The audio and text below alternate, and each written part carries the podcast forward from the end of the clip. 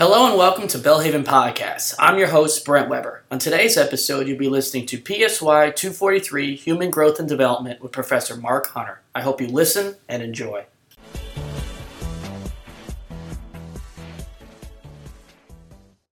Welcome to Unit two of Psychology two forty-three. In this unit, we're going to look at cognitive development in the infancy and early childhood, and also social emotional development.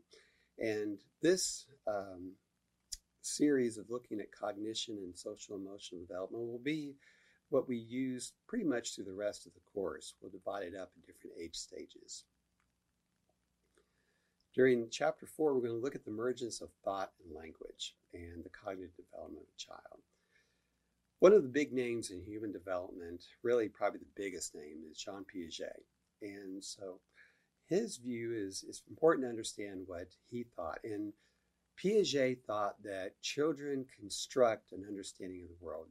Remember in the previous uh, experience, uh, you know, I talked about Legos, and we have that. I use it in reference to uh, neurons, and we can kind of use that analogy again as we get here and understand that children will construct different understandings of the world. Just as different children, if you give them the same set of Legos, they'll make different projects. And according to Piaget, that's what children do. They construct an understanding of the world, uh, how objects work and how what we call schemes and things that are understanding of how different um, the, uh, the world works, basically. Schemes change constantly. Um, children are learning how different things are working. They're introduced to a dog for the first time, and so they're told that's a dog. And then they see a cat, and then they under, they may call it a dog because it's furry, has a tail, and has four legs. Eventually, they'll learn to assimilate and take in information and bring it into their understanding of the world, or accommodate where they have to make changes to their understanding. They'll have to understand that not all furry, four-legged things with a tail are a dog. They're going to have to understand that there's cats, and then they're going to understand that there are different types of dogs. And so this can go on, not just with pets and animals, but really for our understanding of the world. So the first two years of life, according to Piaget, is called the sensor-motor period. And what this is, is the area, the time of life where the child are really like little scientists. They're looking through the world, they're seeing things, they're touching things. And you probably understand that children are kind of messy at this time. They're getting, they're hitting things, they're taking their food and throwing it across the, you know, on the floor or across the room, and they're making a mess in bath time. They're not trying to make your life harder. What they're trying to do is understand what happens if I slap my hand in some water. You know, how does that affect? If I hit it harder, is it louder? Is it the water goes farther? All this stuff is part of understanding how the world works. From two to seven, this is a time when we call, Piaget called it pre-operational period. And so they're now starting to use symbols. And by that, I mean things like language or um, starting to see words. You children can recognize logos and McDonald's and different restaurants. There, um, but it's very difficult for them to see the world from a viewpoint other than their own. So they're very egocentric during this period. And their uh, your book will talk about ways that they have difficulty understanding how if you take a, um, a glass of uh, juice in a, a short, wide glass and pour it into a tall, thin glass, that they'll imagine that there's more juice in there, and rather than understanding that it's really the, the juice hasn't changed, it's just the shape of the glass. During this time, we also have what we refer to as information processing. And think of this in, in terms of like computer uh, software and hardware. And, you know, as children are bombarded with stimuli, just like all of us, we're different sights and sounds and, and things. They're learning to uh, take in that which is important and ignore which is not as important. And so they're able to uh, understand that um, certain things they need to pay attention to and certain things they shouldn't or don't need to. This is also a time when play becomes very important. And it's not just a recreational activity, but it really helps with their cognitive development. There's infants are, are able to learn in different ways. In other classes, we talk about classical conditioning, uh, operant learning, and imitation. And um, sometimes they've been they've done experiments with children being taught something and then waiting a few days or a few weeks and then reintroducing that, and the infant is able to recognize something that they previously learned. And this is important as the child is making those neural connections and really getting an understanding how the world works in the sense of their self. The, um, but information processing also is a part of our memory development. And during this times, um, children, preschool children are, are sometimes called to uh, testify in ch- cases of child abuse. And if their a child is, is questioned repeatedly about this, they have some difficulty distinguishing what they experience and what others are suggesting. So uh, a child may uh, say that they were abused, but there's been experiments to show that that they were videotaped with, um, uh, recorded with an adult, and the child may have a different memory of what actually happened. So we have to be really careful with using children's for, children for testimony. Another important psychologist, but not as well known, is Vygotsky. And Vygotsky was a Russian psychologist, and his Uh, emphasis was really on the social cultural development the child occurred. In Piaget's view, a lot of what the child learned occurred with the child in, the, in their environment, different objects. For Vygotsky, it had a lot to do with the interaction of language and society and, and uh, with the parents and caregivers, and how that works. And one of the things that is talked about in Vygotsky's uh, work is the zone of proximal development. And what that is, is setting a goal for the child is just above what they can do on their own. But uh, with the assistance of a parent or an older uh, child or, or a coach or someone who can help them achieve that new goal, but it's going to take a little bit of training. If you set the goal too high, the child will become frustrated. If you set it too low, they become bored. So learning how to set a goal that's just achievable with some effort is important in the role of the zone of proximal development. The um, um, another term that's used in Vygotsky's work is scaffolding. And you've probably seen a scaffold in uh, construction of a building. It's that frame that's on the outside of a building, and as the building is finished, it's removed. And for scaffolding with children, what it is is uh, a teacher, a parent, or an older sibling coming along with the child and giving them different instructions. But as the child is able to accomplish that task, stepping back and letting them do it rather than doing it for them. So it's a it's uh, similar to zone of proximal development, but it's also learning how to to remove yourself to allow the children to have competency in that different task. Um, during this time, it's you'll notice that if children are playing, even by themselves, they'll talk to themselves. They'll come up with different conversations and dialogues. And actually, this is important. This is valuable for a child to learn to regulate their own behavior.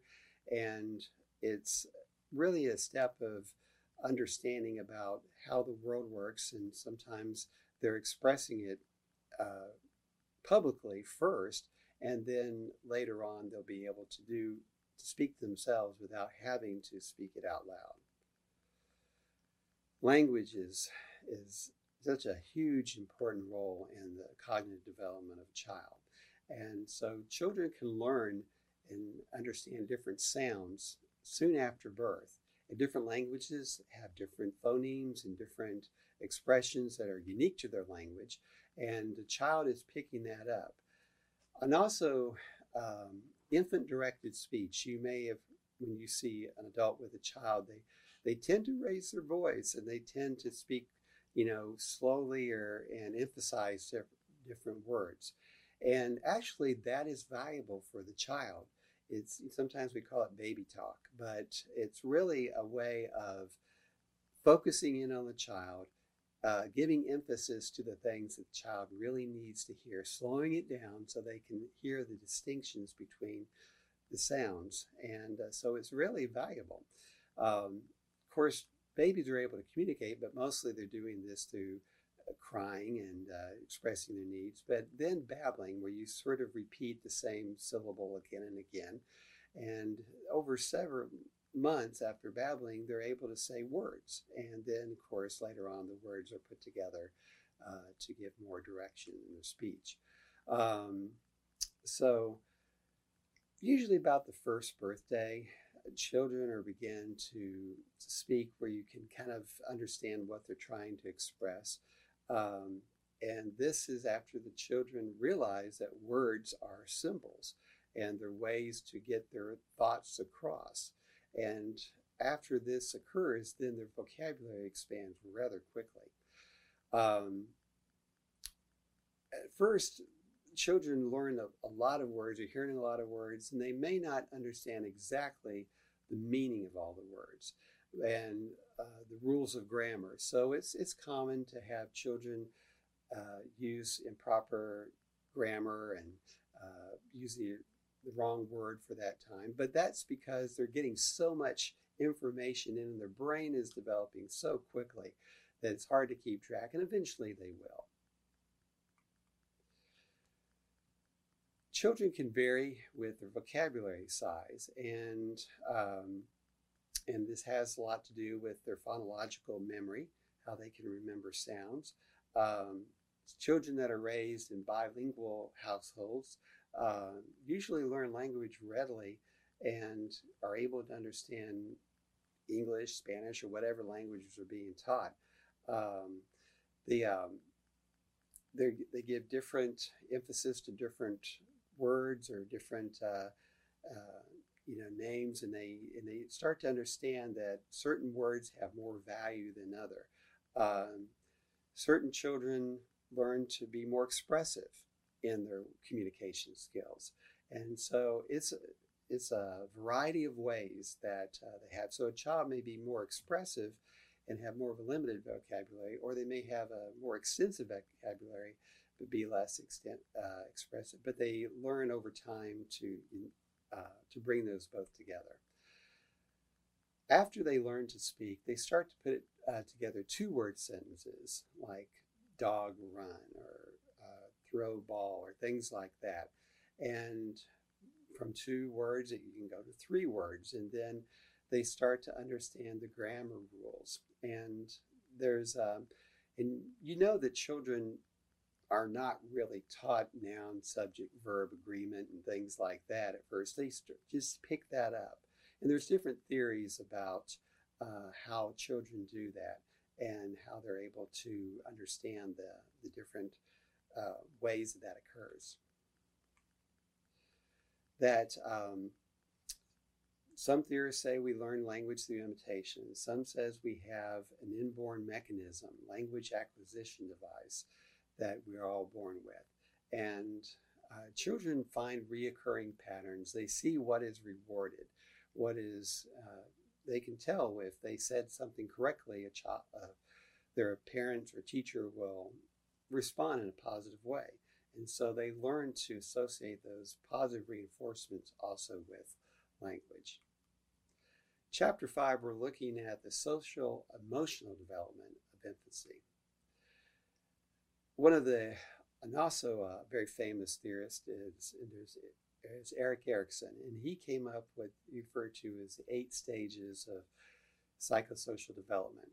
And um, during the ages of one and three, trust versus mistrust is a huge under, uh, goal for that child. They have to learn, Is the world a place that I can trust? Can I trust my parents to feed me? Can I trust them to calm me? Uh, and then later on, the um, ideas of initiative versus guilt, autonomy versus shame. And your book goes into more information in that. But according to Erickson, these are different goals that we need to be able to achieve to successfully get through life. And if we don't, then we can be stalled in our development. Attachment refers to the way that uh, children have a social emotional connection with uh, a parent or caregiver. And um, uh, the psychologist that is associated with this is Bowlby. And he had a, a idea that it was important for children to learn to connect with the caregiver. And they can have um, an idea of, do they have a true attachment uh, with someone? Do they have reciprocal relationships with things? And usually this is uh, done by what we call the strained situation. And your book goes into much more detail of this. And basically what it is, is um, usually it's the mother and the child go into a room that's um, fairly bland. It's not much activity there, no toys or anything like that. And the child and the mother are being recorded uh, through, you know, two-way window mirror. And so the child is able to have some time with the mom. The mom leaves suddenly. And the child is confused, of course, and there's some crying. Then after a couple minutes, the mother comes back. And how the child responds to the mother when the mother comes back is important. And they're able to see, does the child uh, readily return to their mom? Do they seem to be distant? Are they hesitant? Are they kind of angry at their mom? These are the different styles of attachment that uh, the strained situation uh, measures. Um, children that have what's referred to as secure attachment tend to be more skilled socially and less risk for externalizing disorders, meaning to expressing themselves in ways that uh, others find negative. Um, and this occurs with with a child is having a mother or caregiver giving, uh, being responsive to the child's needs at first. This is a connection with that trust we talked about with Erickson. Um, responsive caregiving adults um, in to infants usually helps the child feel that this world is safe, and they expect their parents to meet their needs, and then they'll carry this expectation to those outside their family and with others. During this time also we have our emerging emotions. We have basic emotions. They've been uh, researched in joy, anger, fear. These occur usually the first year. And fear usually becomes when they see a stranger. Uh, during, as a child grows, their, their, um, their emotions become more complex, and they feel like guilt and embarrassment and sense of pride. If it helps, think of this as sort of like we have our three basic colors of red, blue, and green, and then all our other colors are a combination of those three colors. Same kind of goes for emotions. Uh, those joy, anger, and fear are combined in different ways, and then we become much more developed in our emotional development. And we also know that certain cultures value emotions, certain emotions over others. So a child in Asia tends to be more shy than a child in the United States because that shyness is uh, valued more in that culture than um, being more outgoing in uh, Western culture. At around six months, children are able to begin to recognize emotions with different facial expressions. So they're understanding that a smile means happy. And, um, and so they're understanding when they're not quite understand what the words mean, of course. If they can see a face, they're able to make that connection. But that means if mom is smiling, then she's happy. If she's frowning, then she's sad. Um, as early on, of course, children just let their emotions flow. They, you know, you know exactly how they're feeling. But as they get older, they learn how to regulate those. They're able to realize that they can't always cry and yell anytime that they desire something. And you know, that's part of parenting, is helping the child learn to regulate their emotions. Interacting with others is important, and um, and infants will respond to one another, but um, and usually about twelve to fifteen months, they uh, engage in what's called parallel play. And parallel play is where you put a, a couple of children together to play, like on a play date or something like that. And they'll each play, uh, maybe at the same time, but they're and maybe do similar things, but they're not playing with each other. They're just happen to both be playing with a ball or a doll or something.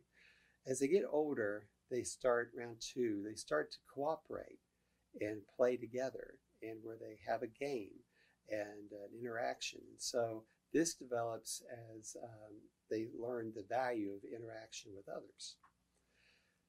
Pro-social behaviors are things that are helping and sharing uh, others are understand by experience. Uh, things like empathy and uh, altruism are, can be taught to children. Some children are maybe naturally more have an affinity toward it, but they can be uh, taught this as they learn that this is what we do to help others. Um, this is often measured when children are seeing someone in distress, and do they feel like they can help? And even toddlers and uh, young children, if they see that someone's dropped something, they'll often go pick it up and try to give it to the to the adult, and um, and it often brings a sense of satisfaction. They see that person enjoying getting that help, and then they start to feel that that's something that's valuable and they want to continue to do.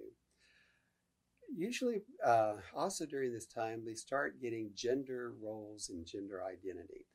Now, just a word, when we say the word gender, what we're referring to are the, the beliefs about what males and females do in a society. Um, occasionally you hear these things called a gender reveal party. It's not technically a gender reveal party, it's a sex reveal party, and you're understanding that this child is a male or a female. Gender refers to the expectations in the role. What are, what do males do? What do females do? And usually about age four, children have an understanding about the different types of roles and identities that they see uh, their fathers or mothers or brothers or sisters have. Um, during childhood, we find that females tend to be better on verbal skills.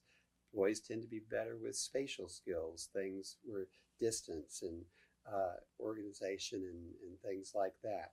Um, at first, math skills are really negligible between boys and girls, but as they get older, there's some gender expectations that boys are supposed to be good at math and girls are not expected to be so good at math. And so that has a role about whether a child is, a girl is good at math, because society has told her it's not that important. Um, the, um, Boys tend to be more aggressive, tend, girls tend to have more social control. Usually parents treat their sons uh, differently and their daughters differently from one another. There's expectations like the father may take the boy outside and help out with the yard, and the, the daughter is inside and helping the mother. And so just these activities, the girls are, the boys are picking up that, you know, this is the expectation of me as a fe female or a male, that I'm supposed to do these different things. All right, well, that ends this unit, and I'll see you in unit three.